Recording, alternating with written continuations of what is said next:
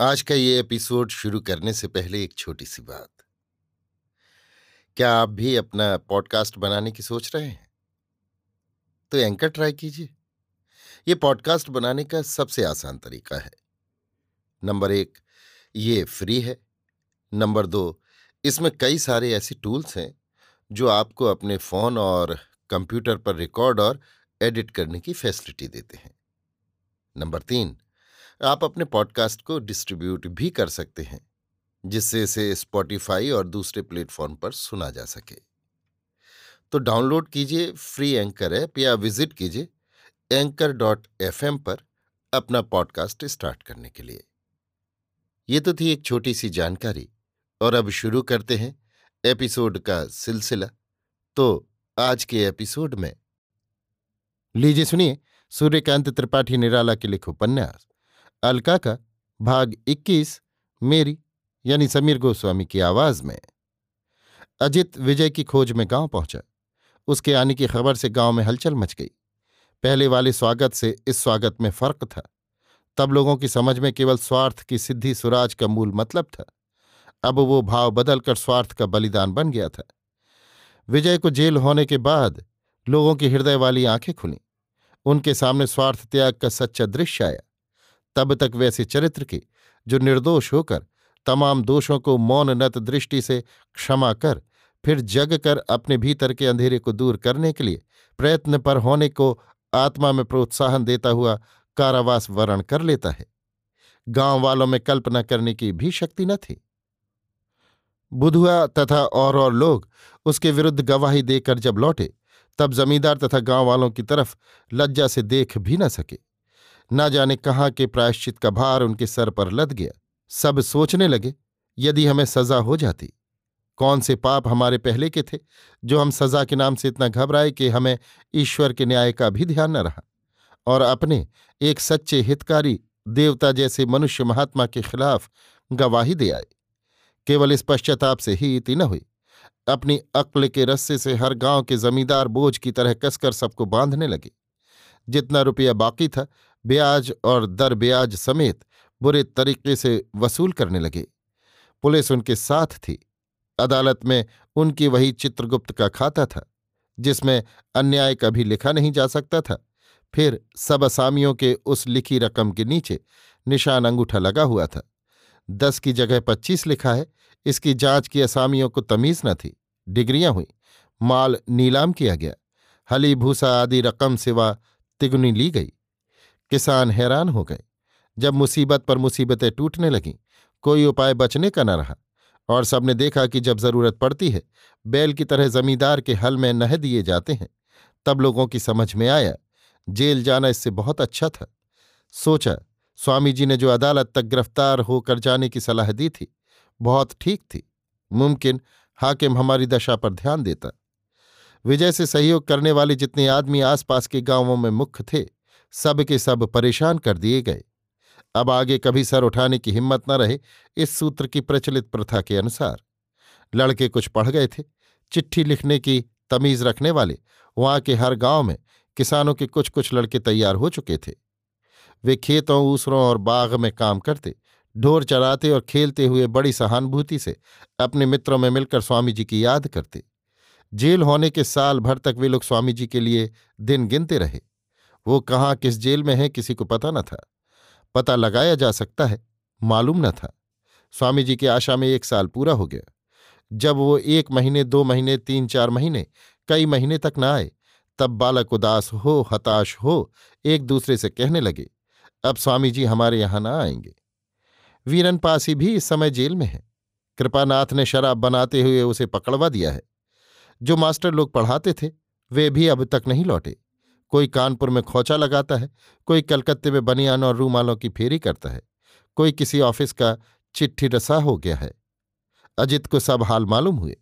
विजय को सजा हो गई थी, इसीलिए उसके स्वामी जी के नाम वाले पत्र वापस हो जाते थे। अब वो छूट चुका होगा, पर मालूम नहीं कहाँ है। संभव है उसे ढूंढ कर ना पाकर कोई दूसरा रास्ता पकड़ा हो। गाँव वालों की हालत तथा विजय पर विचार करते हुए रात भर उसकी आँख न लगी। स्वामी जी के मित्र आए हुए हैं। सुनकर गाँव के लड़कों ने आकर घेर लिया और अपने स्वामी जी से फिर मिलने के लिए अबाध आग्रह करने लगे। मिला देने की बार बार प्रार्थना करने लगे। विश्वास देते रहे कि अब वे स्वामी जी का पूरा साथ देंगे, क्योंकि अब वे निरे बच्चे नहीं हैं। अपने हाथ हल जोत लिया करते हैं और स्वामी जी जहाँ कहेंगे, वे उनके साथ चलने को तैयार हैं। बड़े कष्ट से आंसुओं को रोके हुए अजित सुनता रहा। अजित जहाँ था वहीं खुली ज़मीन पर लड़के भी लेट गए। अजित ने घर जाकर सोने के लिए कहा तो लड़कों ने जवाब दिया कि आमों के वक्त वे रात रात भर कुएँ की पेड़ी पर पड़े रहते हैं। सुबह को अजित चलने लगा, तब गाँव के लड़के रोने लगे। लोगों के रूखे कपोलों से आंसुओं की धारा बह चली। लोगों ने कहा, महाराज, हम लोग मूरख हैं, गंवार हैं। हमने अपने स्वार्थ का विचार किया, ऐसे महात्मा को सजा करा दी। पर वो मिले तो हम लोगों की कर जोड़ दंडवत कहिएगा और कहिएगा कि मूर्खों को माफ़ कर आप ही उन्हें राह सुझा सकते हैं। आप अपनी दया दिखाने से मुँह न फेरें, नहीं तो उन मरे हुओं का कोई भी सहारा न रहेगा। लोग अपनी अपनी बात, खासतौर से बुधवा आदि गवाह जो थे, कहते जाते थे और रोते जाते थे। सामने खलिहान मिला। पटवारी लाला मातेश्वरी प्रसाद बैठे हुए पैदावार लिख रहे थे। जमींदार के सिपाही भी थे। लोग नहीं डरे। बुधुआ ने कहा, अब हम तुरुक से भुरुक न बनेंगे। बिगड़ चुका, जहाँ तक हमें बिगड़ना था। एक लड़के ने कहा, वो गृद्धराज देख रहे हैं। लड़के पटवारी को गृद्धराज कहते हैं। दूसरे लड़के ने कहा, रघुआ की पार्टी में तीन मन कुल गेहूँ हुआ है, जिसके तेरह मन इसने भीगे भर के लिखे हैं। कल खड़ा खड़ा मैं देख रहा था। गाँव के किनारे शून्य सांस भरकर अजित को लोगों ने विदा किया। अजित ने विश्वास दिया अगर जल्द स्वामी जी का पता वो न लगा सका तो खुद आकर उनका छोड़ा हुआ काम संभालेगा। तीन साल हुए। राधा के गाँव में खबर फैली। जो महात्मा जी आए थे, वो फिर आए हैं। तीन ही साल में इस गाँव में भी एक युग बदल चुका था। स्वामी जी के भक्तों में बहुत से स्वर्ग सिधार चुके थे, जो पुराने बड़े बूढ़े थे। नवीनों में सनातन धर्म पर बहुत सी घटनाओं के कारण विश्वास सुदृढ़ हो रहा था। नई सुनी घटनाओं में पुत्र वाली कई थी। जो स्वामी जी के प्रसाद के कारण फलवती हुई, ऐसी प्रसिद्धि पा चुकी थी। स्त्रियाँ कहती थीं भभूत देने को क्षण भर भी पूरा नहीं हुआ कि बच्चा पेट में आया। ऐसी बच्चे वाली ज़्यादातर वे ही थी, जिनके सोलहवें साल लड़का न होने पर घर वाले बांझ कहने लगे थे और जिनके पतिदेव तब तक चौदहवां साल पार कर रहे थे और सहवास घर वालों की पवित्र धर्म रुचि की ताड़ना से रोज करना पड़ता था। अस्तु स्वामी जी की उस गाँव में कहाँ तक इज़्ज़त हो सकती थी, आप स्वयं अंदाज़ा लगा लीजिए। उनकी प्रसिद्धि उस समय केवल उसी गाँव की दिशाओं में न बंधी थी। स्त्रियों के व्यक्तिगत व्यवहार ने स्त्रियों के ही प्रमुख, नज़दीक नज़दीक, करीब सभी गाँवों में विकीर्ण कर दी थी। सेवा के उद्योग में झुके हुए लोगों से वार्तालाप करते करते अजित के होठ जल गए। प्राणों में उस आग की लपटें उठने लगीं, जो अपने प्रकाश में इस भारतीयता के कुबड़े रूप को देखती हैं। अनिच्छापूर्वक दूसरों की इच्छा से सहयोग करने वाले स्वामी जी अब के प्रभाव डालने वाले पहले रूप में न थे। थे प्रभावितों की श्रद्धा बिगड़ी हुई सूरत देखने वाले रूप में। एक मेला लग गया। शाम को स्त्रियों का झुंड उमड़ा। पूर्ववत भभूत देना बराबर जारी रहा। संध्या पार हो गई। एक पहर रात बीती। धीरे धीरे दर्शक और प्रार्थियों का आना जाना बंद पड़ा। डेढ़ पहर तक बिल्कुल बंद हो गया। एक चित्त से स्वामी जी राधा को ध्यान कर रहे थे।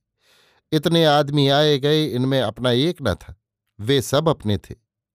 एक राधा थी, जो दूसरे के लिए होकर सबकी थी, इसलिए महात्मा का सुंदर अर्थ से निकटतम संबंध था।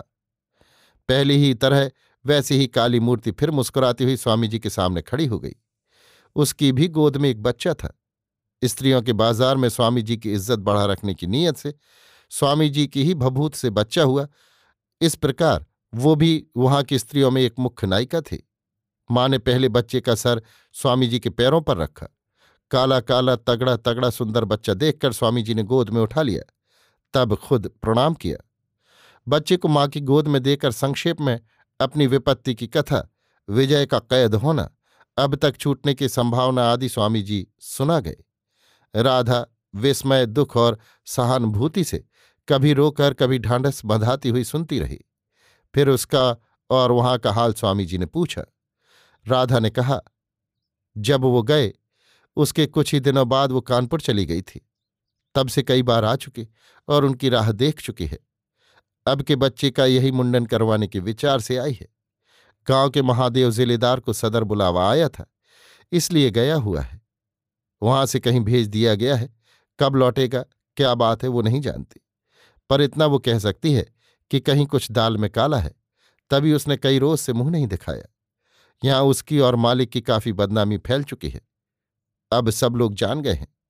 राधा ने यह भी कहा कि मालिक अब राजा हो गए हैं। अजित ने पूछा, राधा कब तक यहाँ रहेगी और कानपुर कब जाएगी और कानपुर में कहाँ किस मोहल्ले में वो रहती है, उसका क्या पता है? राधा ने बतलाया, अजित ने एक कागज़ पर लिख लिया। फिर पूछा, गाँव के मालिक इस वक्त कहाँ हैं? राधा ने कहा, वो नहीं कह सकती, पर उनकी लखनऊ और सदर, लखनऊ और सदर, यही रफ्तार रहती है। मिलकर खूब बातें कर, लड़के से दंडवत करा, खुद चरण छूकर, फिर मिलने की अपनी आशा की याद दिला, राधा अजित से विदा हुई। मुरलीधर का इस समय वाला पक्का पता मालूम कर अजित कानपुर आया। वीणा के घर आ कई रोज की थकावट दूर करने के लिए स्नान भोजन कर आराम करने लगा। ब्रजकिशोर अपने काम पर गया था। द्वार बंद कर वीणा पंखा लेकर बैठी। अजित पंखे की हवा में सो गया। जब जागा तब ब्रजकिशोर आ चुका था। उठकर वीणा से चाय बनवाकर पीकर ब्रजकिशोर को साथ बाहर बातचीत करने के लिए बगीची की तरफ़ ले गया और वहाँ निश्चिंत एकांत में वीणा के साथ अपने विवाह की आज्ञा मांगी और शीघ्र एक ऐसे विवाह के लिए तैयार होने को कहा। ब्रजकिशोर लजाकर बोला, इसके लिए मेरी राय की क्या ज़रूरत थी? आप स्वयं उससे विवाह कर ले सकते थे और इससे बड़ा सौभाग्य वीणा का क्या होगा? निश्चय के अनुसार अजित वीणा को साथ लखनऊ ले आ। कुछ दिन तक होटल में, फिर मुरलीधर के निवास स्थल के करीब एक अच्छा सा खाली मकान किराए पर लेकर रहने लगा। यहाँ बीणा का नाम शांति बदल दिया। कुछ ही समय में अनेक लोगों से पहचान कर ली। इसने शंकर की तारीफ़ शोभा को खोजते हुए पहले सुन चुका था। देखा, उसके मकान से स्नेह शंकर की कोठी भी नज़दीक पड़ती है। देखा, मुरलीधर एक किराए की कोठी में रहते हैं और स्नेह शंकर के यहाँ एक सुंदरी कुमारी भी है। अभी आप सुन रहे थे सूर्यकांत त्रिपाठी निराला के लिखे उपन्यास, अलका का भाग 21 मेरी यानी समीर गोस्वामी की आवाज़ में।